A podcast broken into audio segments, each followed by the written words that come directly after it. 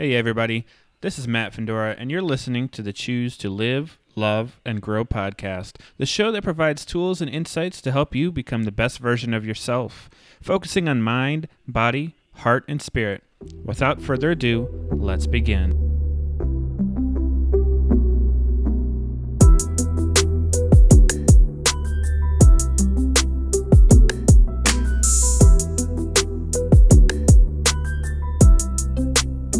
Welcome back to the Choose to Live, Love, and Grow podcast, the podcast all about being the best version of yourself through mind, body, heart, and spirit. Today, we are here with Diane Marie Pisera. Diane is a multifaceted entrepreneur, the founder of D M C Strategy. Immigrating from Italy with her mom at nine years old has given Diane the grit and resilience to start multiple businesses. She is creating her very own American dream and breaking through the generational cycle. She helps entrepreneurs elevate and expand their brands through thoughtful digital and social media marketing so they can focus on what's truly important to them, their work. With an M B A degree in marketing and international business from the LaPenta School of Business, Diane has the knowledge to create and market brands. Diane combines her corporate knowledge from working at one of the most popular personal care brands, her M B A level of education, and her insights from her entrepreneurial journey and pours it into D M C Strategy. Some of her proudest accomplishments include building her personal brand on Instagram and LinkedIn and launching her podcast, Passport to Thrive. Without further ado, here's Diane. How are you doing today, Diane? Hi. Good. Thank you. Thank you so much for having me tonight. I'm so excited to learn from you. I've, I've, I mean, we've been friends on LinkedIn for a while and I follow all of yes. your stuff. I feel like one question I do want to ask is, where did you get the idea on LinkedIn for the lemon? Okay, so the lemon, let me backtrack. It started from my um, personal brand on Instagram, Simply Signorina. And the whole, my whole branding is very Italian. I'm Italian originally from Italy. And I am obsessed with anything that is a lemon print, anything that has like a tile print that reminds me of like an Amalfi Coast vibe. And I wanted to keep the branding consistent, even on LinkedIn. Mm-hmm. And at first, I didn't have the lemon. And then I said, hey, you know what? I'm adding the lemon. It's going to help me stand out anyway. And it also just created consistency with my Instagram page. And honestly, it's who I am. If you see anything like from my, my phone case to my notebook, everything is lemon print. That's awesome.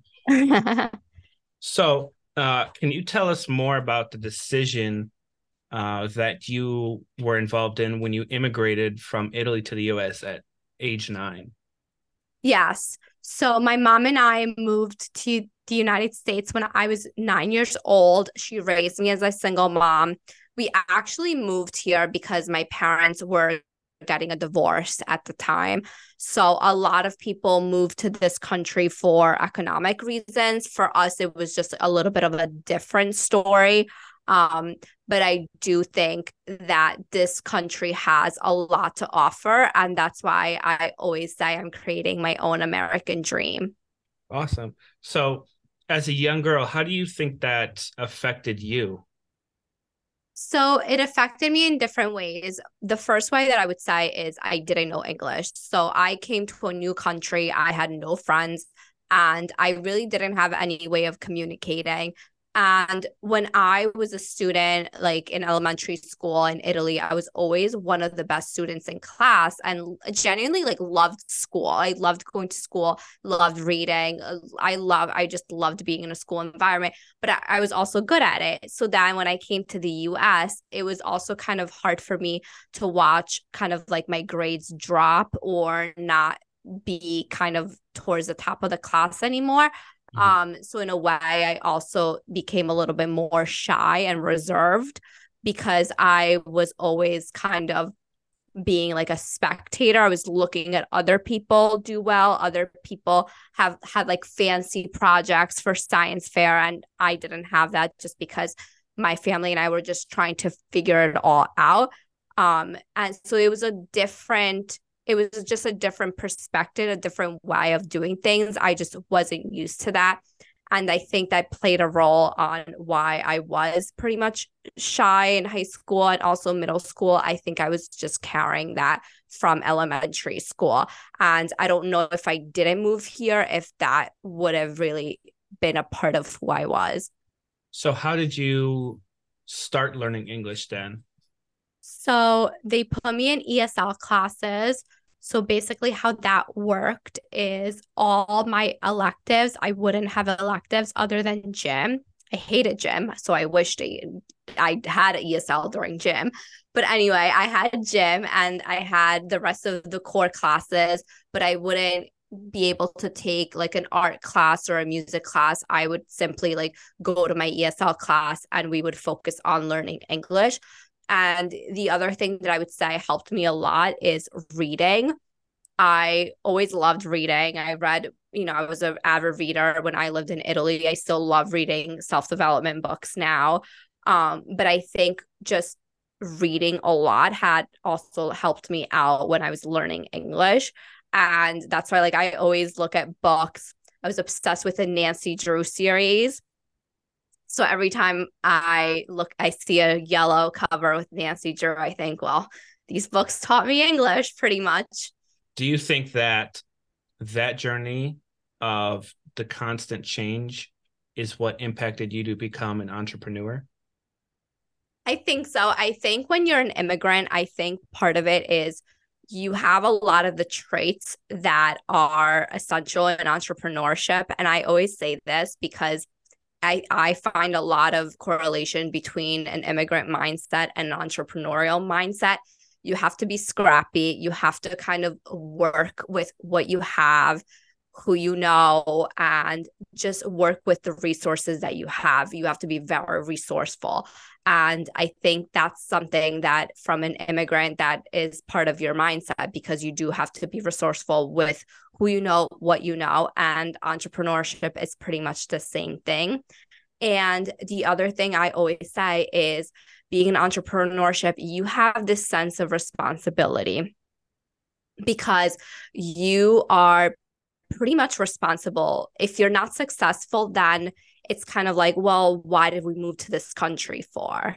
So you have this sense of duty and respons- responsibility, not only to future generations, but also to past generations, because you understand and you see the sacrifices that other people have made for you to have a better future. And you also want to make sure that future generations are benefiting from that sacrifice. So I think that those are both traits that you can find in immigrants and also that are needed um, for entrepreneurs. Do you think that there was something that was hard for you to translate from your, your childhood or anything to the entrepreneur spirit? Yes, I think part of it is coming out of my shell, which is, it's mm-hmm. funny, I actually talked about it on my post today on LinkedIn, but I think it's something that I guess a lot of people deal with, but it's just coming out of my shell and not be so shy and not overthink things. I think a lot of it is, um, and I think this is relatable for a lot of people, you get inside, you get in your own head and you start to just second guess and think, oh, this isn't good enough. I'm not good enough. You, you know, you start dealing with all those thoughts. And I think for me, that was pretty much the hardest thing to do.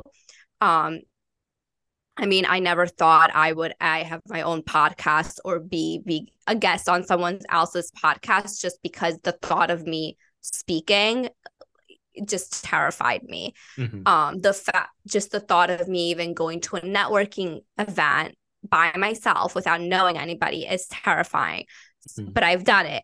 But I think these are all things that at first seemed impossible and seemed something like I would never even want to do. So I think for me, that has definitely been the hardest thing. So how did you, how did you overcome that? So I, after when I first started my Instagram page, I basically second guessed myself for a couple of years.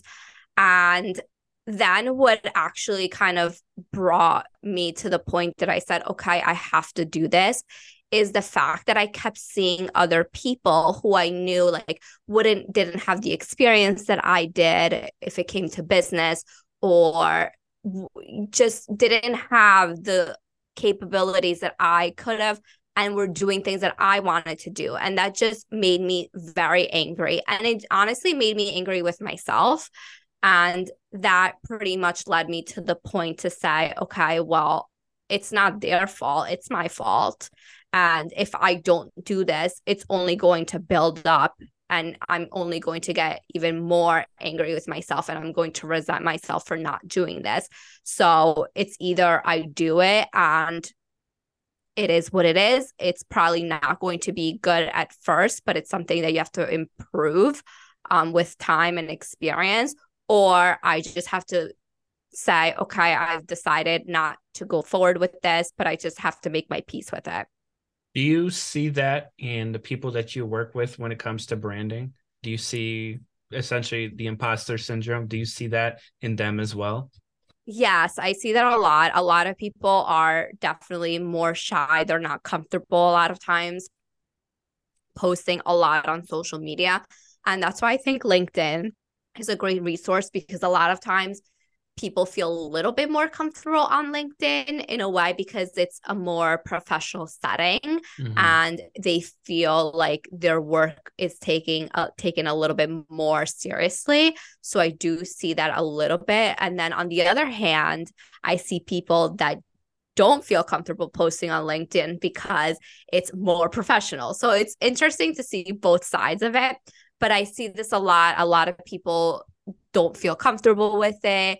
And I always say, like, baby steps, like give yourself a goal and say, okay, I'm doing this maybe once a week. I'm going to post a talking video, and just build upon that. Because if you're giving yourself a goal, say, okay, I'm posting a video every single day, then most likely you're not going to end up doing it because it's a lot. So I say start small. And then when you start building up the momentum, when you start feeling a little bit more com- confident and comfortable doing it, then say, okay, I did this once a week, you know, maybe I'm going to try twice a week and see how that goes. Because a lot of times I see people kind of set these goals and say, okay, I'm posting five times a week, and maybe that they do it for one week, but then it gets to be too much. And then they just kind of stop and say, okay, this isn't for me, and stop altogether.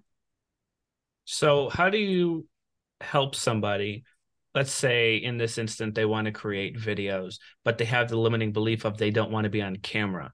How do they, how do you help those individuals get through, whether that's the the fear of being on camera or another strategy? So I always try to, t- I always say my story. I tell them my story. When I first started, I hated being on camera. I hated talking on camera. I was okay with photos, but the video thing, I was not comfortable. And I tell them all the time, you just got to do it. Do it once. And then if it's a client that I'm that we're taking over their Instagram, we're editing the video. So I say, don't worry, like my videos, when I first t- take them, they're not great. They're nothing amazing, but then you edit them and it helps give it a little bit of life. And I, and I always say, like, scroll on social media. Like most people's videos aren't that amazing unless you are really like pouring a lot of money on, mm-hmm. but it's a lot of times it's just, you just got to try it out. And I say, like, start small. Like, okay, if you're not comfortable being on video and we're doing three posts a week, make one post a video, but like tr- do try it out. And then most of the time, most of the clients are kind of like, okay, that wasn't bad. So it does help them. But I think it's just taking something that seems so scary and just kind of like talking them through it and say, okay, instead of doing three videos a week, we're just going to do one, because, you know, we're getting we're getting you kind of like prepared for it. And that always helps. If not, then if they're really against it, then I say, pick something that um, looks pretty without showing your face. For example, my page is very travel inspired. So if, for example, pick, I would say like, okay, I'm going to post like a beautiful beach that I went to. And um, that could be another way of posting a video with good content without actually not having my face on there. But I do say, I'll tell you right off the bat that your face is going to perform, your video with your face on it is going to perform a lot better than just a plain video that looks pretty. So mm-hmm. I do say that, like, we can go down that route, but just so you know, your video could be performing better if it actually, if, because people want to see other people. Mm-hmm. So I always say, like, we could do it this way, but just to let you know, it would do a lot better if you chose your face. Mm-hmm. I think that showing your face gives you more of a connection with the person that is sharing their story. You can actually connect, and it's not like, oh, hey, here's this cool thing I'm watching or listening to. Exactly. Absolutely. So on the flip side, what if that person who's making a video is more of a perfectionist? How do you deal with that type of person? So I used to be that person. So, um, and sometimes I still am, but I think it's, you got it. Like, you can edit it and you can perfect it. And, like, no matter what, it's not going to be perfect, because your version of perfect is not my version of perfect. It's not someone else's version of perfect. And this is where social media can be really tricky, because you're always thinking, oh, what is someone that I know, family, friends, people that I went to high school with, like, what are they going to think when I, when they see that I posted this, you know? And everyone's going to have their own opinion at the end of the day. And I just say, like, you just kind of have to let go, because if you're going to keep thinking about what everybody else is thinking of you, you're not going to do anything, and you're ultimately not, not going to be happy, because you're so worried, worried and caught up with what you think other people are thinking of you. What are three tips you could give somebody who wants to start making videos more often? Okay, so three tips. I would say one thing that really has helped me is to plan it out, especially in the beginning. Um, even if you have to script something and literally type it out at first for the first couple of times, it's just, it's so much easier to do it this way. And it helps to kind of break that um awkwardness, because you're not like, oh, I don't know what to say. You know, you have it scripted out, and it's easier to just get through it.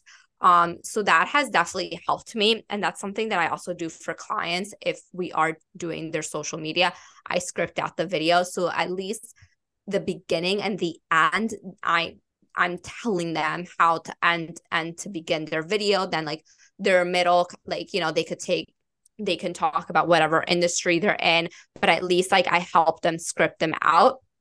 And that just makes it easier, because it feels like they have a clear plan with what they're supposed to say, what they want to say, and they're not thinking, oh, I forgot to do this, I forgot to say this. So it does help to be a little bit more prepared.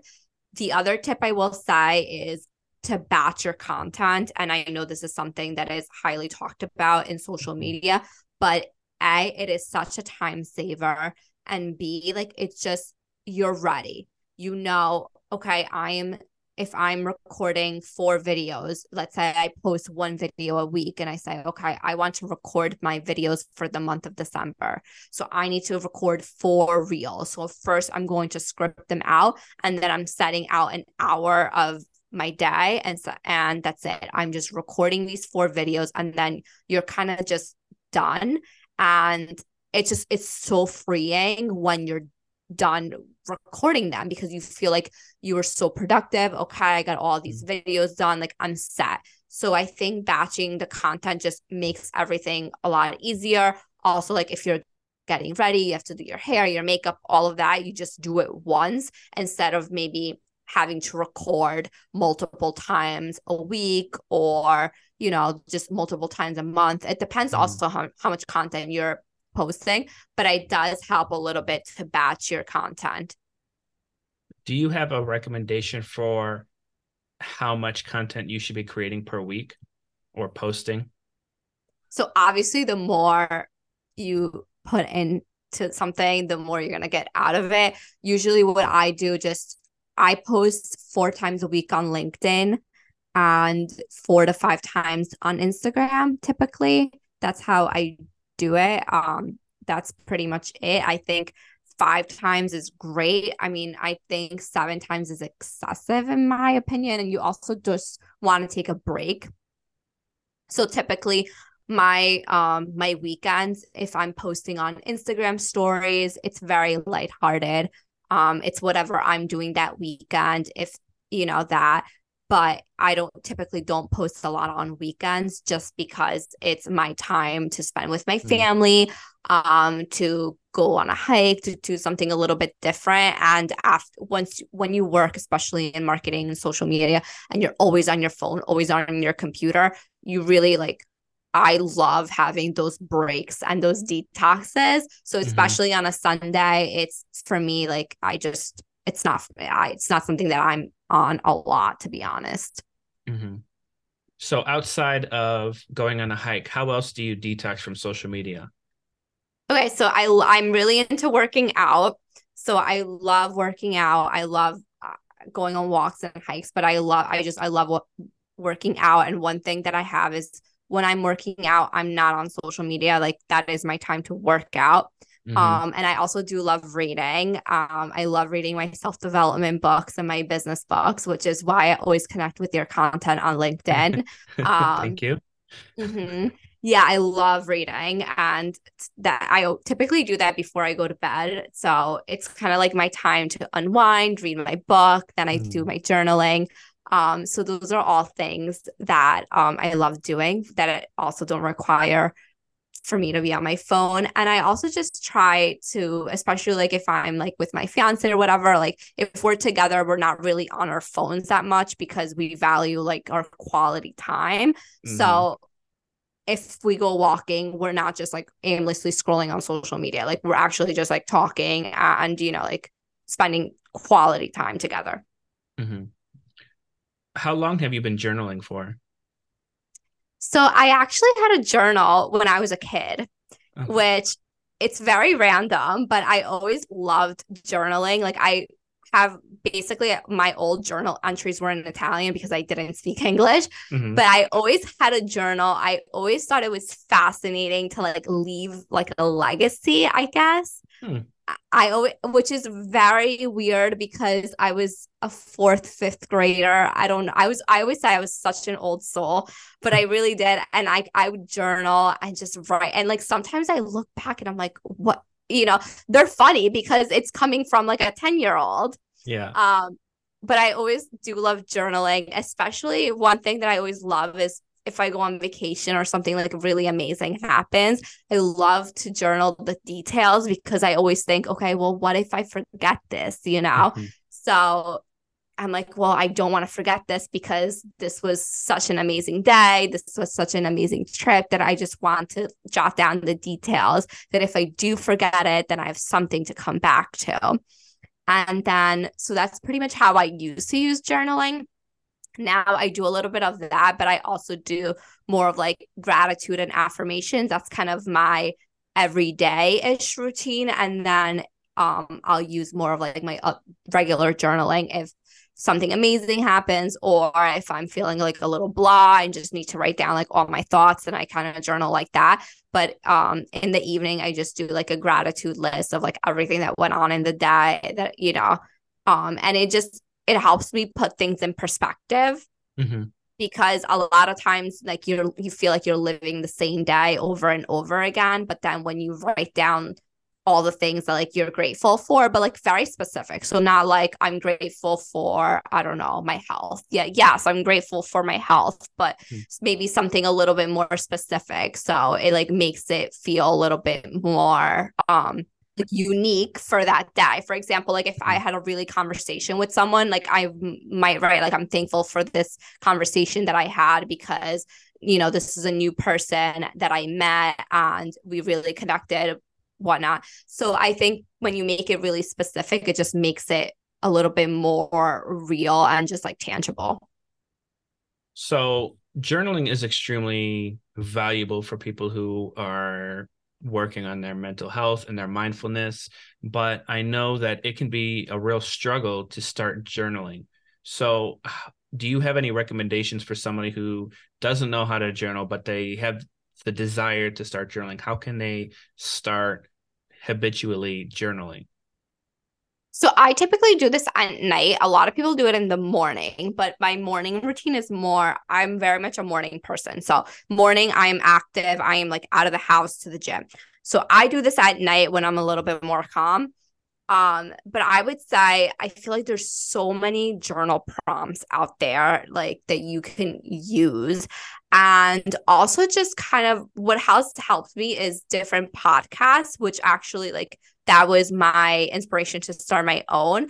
And I feel like there's so many podcasts that talk about, like, journaling, the benefits of journaling, and finding, like, a podcast that also, like, suits you and kind of your mm. personality, and then find how they journal. A lot of times that helps me. Mm. Um, but it's all, it's just like finding the right prompt for you, because a lot of people, which is where I see the struggle, don't want to journal because they think it's, like, very, like, spiritual, woo-ish, you know, and they're very mm-hmm. logical. Mm-hmm. But I think there's ways to do it with with people that are also logical, you know. Mm-hmm. I think uh, a lot of people who are so focused on, like, the critical side or the logical side of the brain don't understand the value that journaling has, because mm-hmm. that journaling actually inspires your creativity. One thing I mentioned, um, I was talking to somebody, and I read that people who just focus on f- nonfiction books are so f- like they get overwhelmed with the amount of knowledge. But when you add in, like, a fiction book randomly in there, you're actually inspiring your creativity and not just focused on your critical thinking. I need to add that in, because I, I honestly, I can't even tell you last time I read a nonfiction book. All my books are very much self-development. I mean, last time I read a fiction book, all my books are very, like, self-development, business, marketing. But I can't tell you last time I read, like, an actual novel mm-hmm. that was lighthearted. It was definitely a couple of years ago. Do you have a top three favorite books? I feel it's funny because I always get asked this question, and I let me say, I'm going to cheat. I'm going to go on my Goodreads because as I always, yeah. I'm excited. I am reading right now. I'll tell you what I'm reading right now. And this one I like a lot. This one is The Great, The Greatness Mindset, Unlock the Power of Your Mind and Live Your Best Life Today by Lewis Hose. And this one I love. Um, let me see what else, which ones I read. That I set myself a reading challenge. Atomic Habits. This mm. one was another great one that's really good. Then this year, I read a lot of books that were by Benjamin Hardy, and I loved all of his books. Um, Talent is Overrated, where really separates um, world-class performers. This was by Geoff Calvin. This one was good. I'm trying to think of which other ones that I loved. There was another one. This one was, I'm trying to think. There was one that I really liked. It was a little bit more... Um, spiritual. Where is that? Oh, it was called When God Wings at You. I loved this one, but it was a little bit more um spiritual mm-hmm. and religious, but I really did love that one. But it also had a very self-development aspect to it. Yeah. So it's funny because the book I'm reading is also The Greatness Mindset. I just, I have, I've been so busy. I haven't gotten back into it, which it, yeah, it is a phenomenal book. Great and book. I, ironically enough, Um, if I have book recommendations, one of the two books is Atomic Habits. Love it's, that book. It's it's such a foundational piece for anybody who's actually just trying to level up. And then yeah. my, my second one that I always um, recommend is Limitless by Jim Kwik. I don't think I read that one. Let me see. So it's all about the brain. Like, he's like a brain coach, mm-hmm. all about the brain. He talks about speed reading, which... you actually like recognize going through the tips, you're like, oh, wow, like just two tips that he gives and you're already immediately reading faster because you didn't realize what you were actually slowing yourself down. Oh, I have to read that one. I don't think I read that one. It's Limitless. Yes. By Jim Kwik, K W I K. Yeah. Okay. I just added that on my app right now. Do you think that you still suffer suffer from imposter syndrome now? That the same in a, or maybe in a more advanced way than you did as a kid? I think And I always say, I'm like, when is this over? When do you stop feeling the imposter syndrome? I think you're always going to feel some kind of imposter syndrome. It's just a matter of how you deal with it and learning to really, first of all, identify it. That yeah. I feel like that's kind of like step one. And just, A, just identifying when is the imposter s- syndrome kicking in.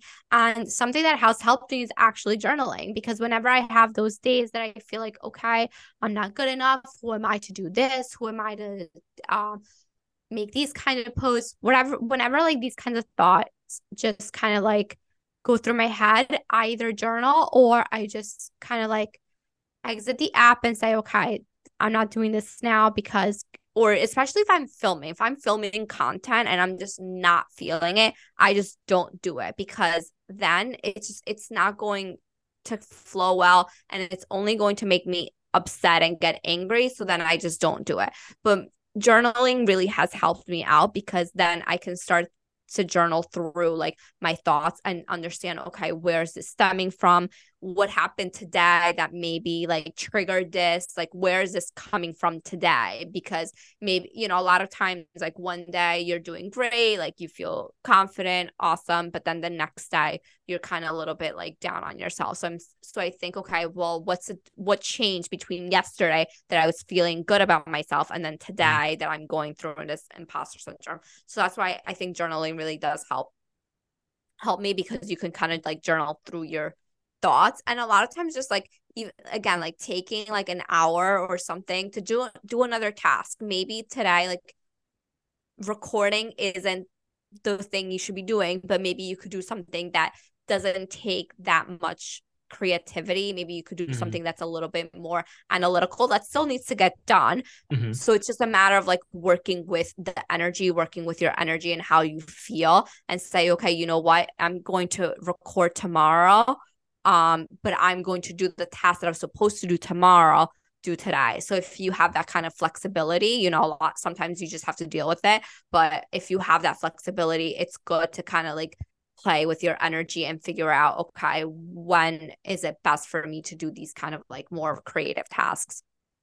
For a lot of times, I've definitely had limiting beliefs that like made me really think about imposter syndrome. And the book we were just talking about, The Greatness Mindset, actually had two things that I always go back to that's actually helped me overcome my own imposter syndrome. And one, which I mentioned to you, was the um, the perfect day itinerary. So once mm-hmm. I actually wrote that down, I just imagined my life five years from now. And mm-hmm. I put down in order, like times, like at this time I'd be doing this, this time I'd be doing this. And then when I looked at it, I was like, wow, right now I'm not really doing anything of that right now. And if I want to get there, I have to do these things that are really hard in order to make yeah. this happen. So it kind of became my why, channeling me from today to five years from now. It's funny that you called out that part of the book, because I'm pretty much halfway through the book right now.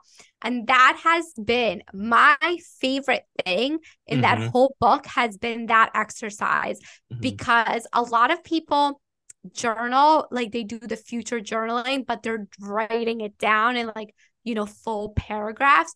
But mm-hmm. the book kind of had it that you're writing down a list. And like for me, that just resonated a little bit better, because it felt like a little bit more real, because I always have a to-do list. And I feel like it just, for other people, it's going to also resonate, like just the formatting, which sounds silly, but I don't know.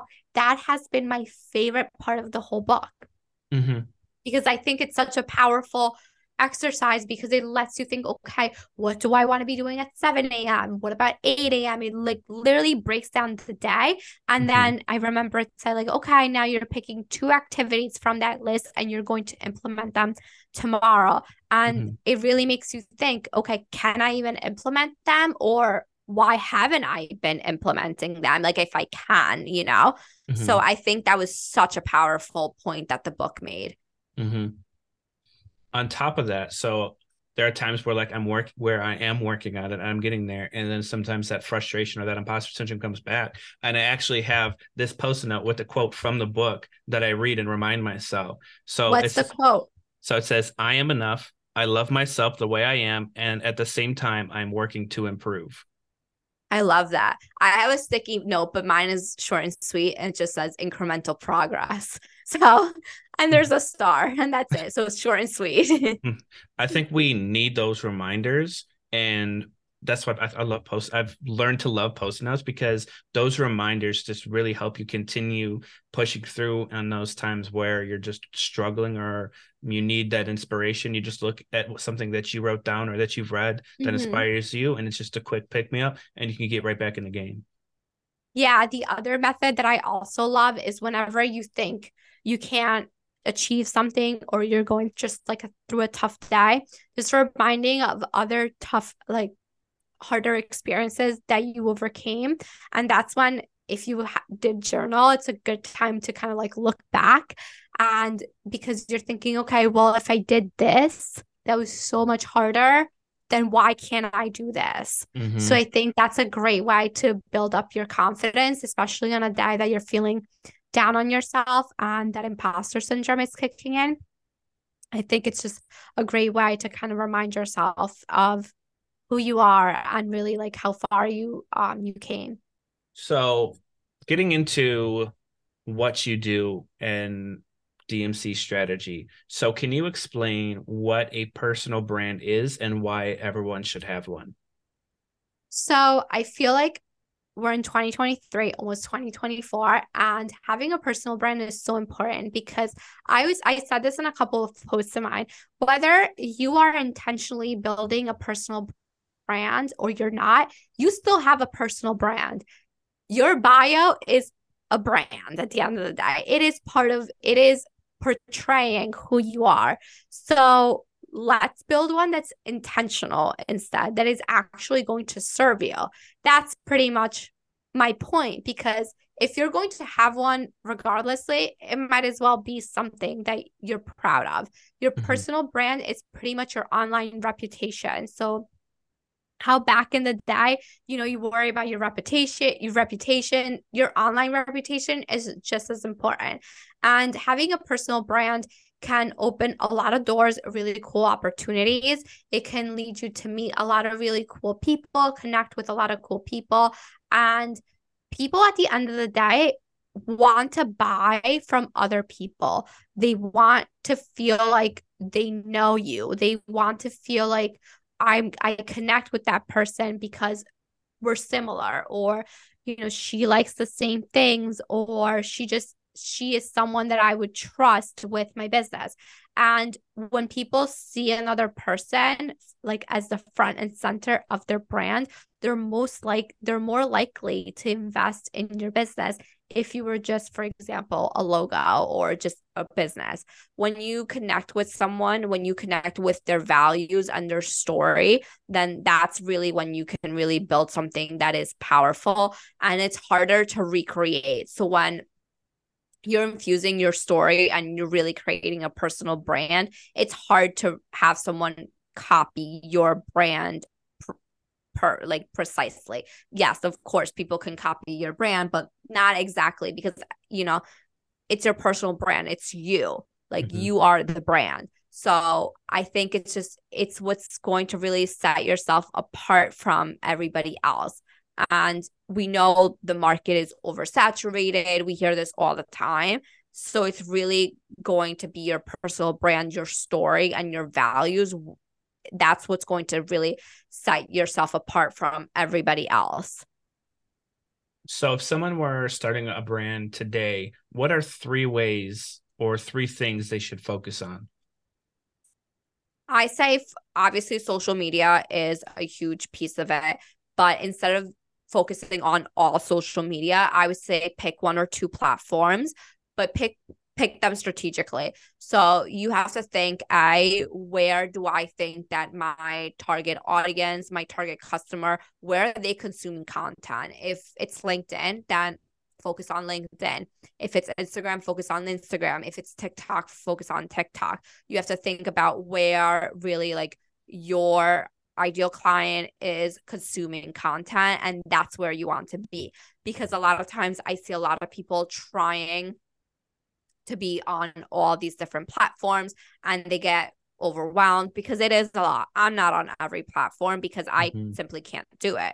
Mm-hmm. Um, I'm I'm one person, so I pick I pick and choose my battles. But I think a lot of people, it's very easy to feel like you have to be all over the place, but then you end up being all over the place. So I say be strate- be strategic, pick one or two platforms and really stick to those, and just basically like do two platforms, but well, post, be consistent. I'd rather you be on one platform and show up five times a week than show up once a month on every single platform, because you're not doing anything consistent and you're not actually building a brand. You're just posting aimlessly.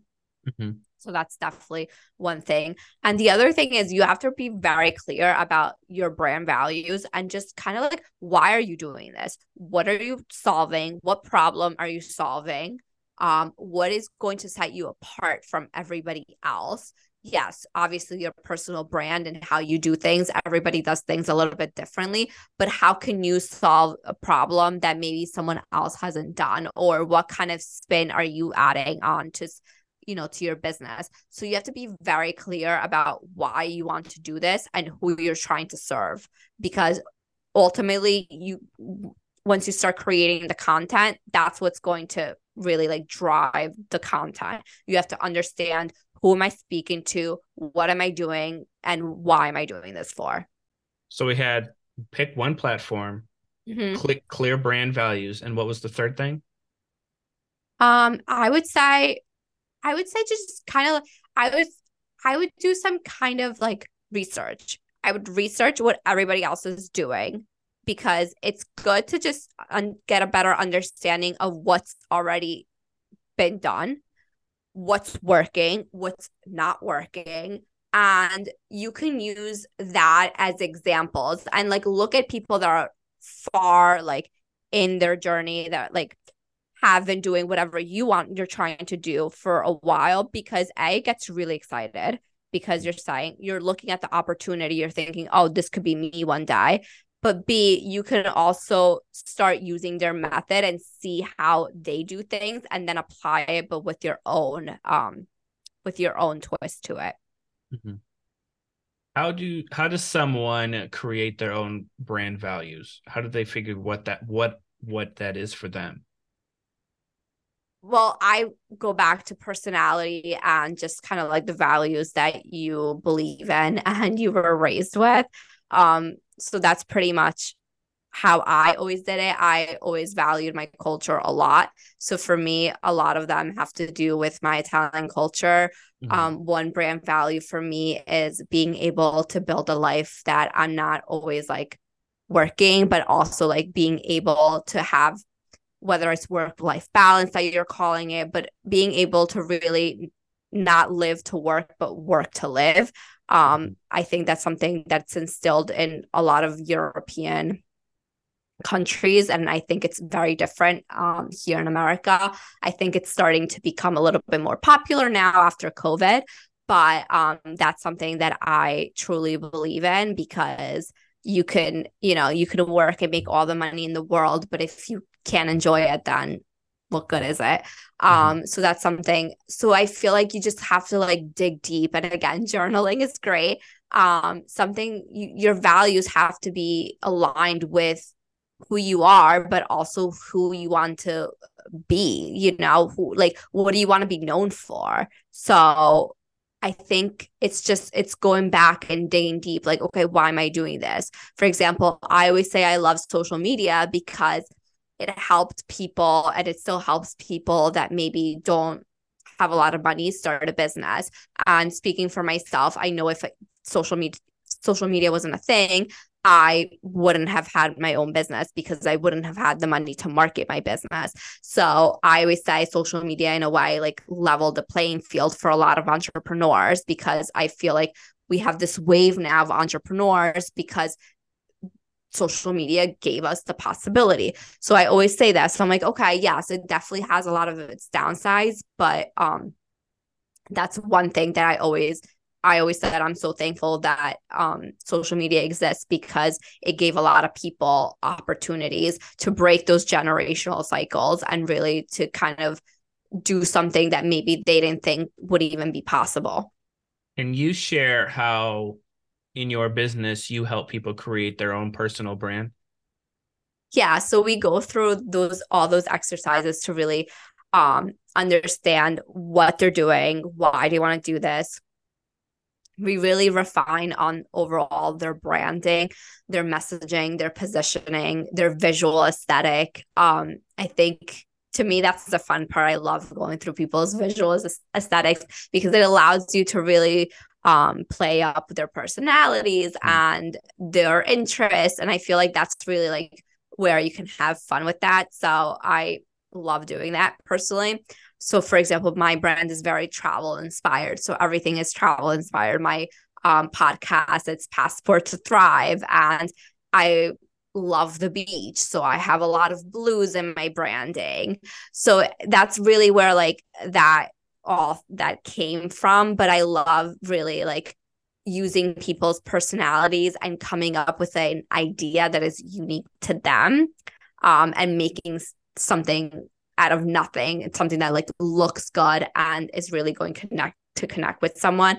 Um, then we go through basically social strategy, um, anything from crafting either the LinkedIn or their Instagram, their bios, their setting up their profile, understanding content pillars, all of that. So super random final question. Yeah. If you could only pick once, if someone were visiting Italy and you can only pick one city that they could go to, what city would it be? Okay. So I'm going to, with a main city, like a big city, I'm going to go with Florence. I loved Florence, but um, I'm a beach lover and my favorite place is in Calabria. It's called Tropea. I went there, like used to go there growing up. I go there every year.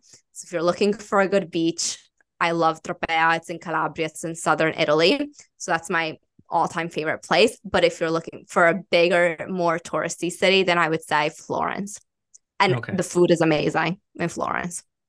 I can only imagine. So as we're coming up to the final, uh, to the final of the podcast, I have three final questions for you mm-hmm. that are that I ask every guest, and it's based off of the title. Live, love, and grow. So I'm going to have one question for each category. So mm-hmm. the first question is, what advice can you share about how to create a life that leaves a positive impact on the world? I think it's just, it's focusing on who you want to be and what do you want to be known for. And not just being online, but also with your daily conversations. And I always say it's so much nice. It's so much easier just to be nice and pleasant than to, you know, not be. So I always say, okay, if I can do something and have like a, even like a little conversation with someone that is maybe like working and maybe like I'm shopping, like, you never know, like that, like a small conversation like that can really like make someone's day. And I've always been like that. Like a lot of times, like someone says something to me and I'm like, wow, that was really nice. Like it makes you feel good. Um, so I think just like doing like little things, I feel like a lot of times go a long way. What are some practical ways people can cultivate self-love?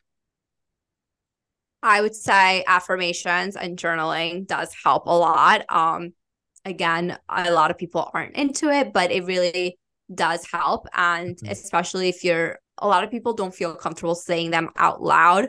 But I think, and I, I'm one of those, I don't, I don't love saying them out loud. I'm more of like, I write it down, but I also, to me, I feel like when you're writing something down, it makes it feel a little bit more co- concrete and a little bit more real. And it's kind of like, okay, I wrote it down. I feel like it's true because I wrote it down. Mm-hmm. So I think a lot of people say like, oh, you have to say them out loud. I personally don't, because that's not something I'm not comfortable doing, but I'm more of writing it down. And I feel like once I write something down, it's, it feels real. What strategies or practices do you recommend for people looking to enhance their self-awareness or self-reflection? Okay. So I always say entrepreneurs are very much self-aware, because you kind of have to be self-aware to be an entrepreneur. Um, but I think reading, reading and just listening to self-development podcasts has really like changed so much about how I view things, because it just makes you aware that maybe what you're feeling, other people are feeling, and say, okay, like I go through this. Wait, other people go through this too. How can I, I identify it, and B, how do I deal with this? So I think just like reading and just listening to different podcasts has helped me just become more self-aware, because it has helped me just identify and kind of like pinpoint when things like go through my head, or whenever like I'm having a bad day, I can say, oh yeah, like I've, I go through this all the time. But a lot of times if you're not educating yourself, you kind of just are going with the flow, but you're not able to really like pinpoint, okay, these are thoughts are actually coming up for me. Why am I going through this? How can I better myself?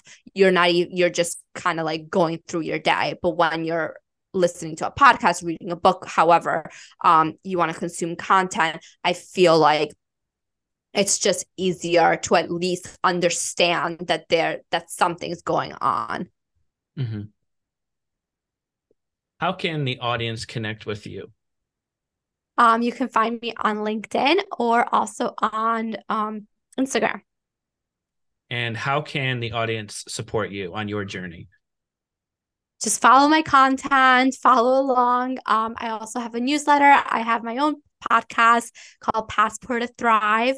And if anybody has any um, questions, I'm very much open to D Ms, uh, messages on LinkedIn. Awesome. Uh, so I just want to acknowledge you for you taking the time out of your day to come here on the podcast. And I really appreciate uh, our connection that we've had over LinkedIn. And yeah. uh, I want to specifically point out that when I first posted that I was going to do a passport, um, do um, a podcast, you are the first person to say, hey, I want to be on it. And I just want to say like that, that honestly made me feel so good. Like, oh, wow. Like I've actually doing something, and I just want to show. Oh, thank you. Thank you. I love that. I didn't even know I was the first person. I think I genuinely was like, oh yeah, it's a podcast and it's about self-development. I want to be on it. Um, but I'm glad that, um, that comment made, you know, made your day. Thank you so much for tuning into this episode of the Choose to Live, Love, and Grow podcast. I look forward to seeing you next week. Don't forget to live, love, and grow to be the best version of you. Oh, and one more thing. If you or a young man that you know suffer from victim mindset or are not reaching their fullest potential, then visit matt fandora dot com to see how we can work together to become the best version of ourselves. That's matt fandora dot com. The link will be in the show notes. And don't forget to subscribe. Thank you, and have an outstanding day.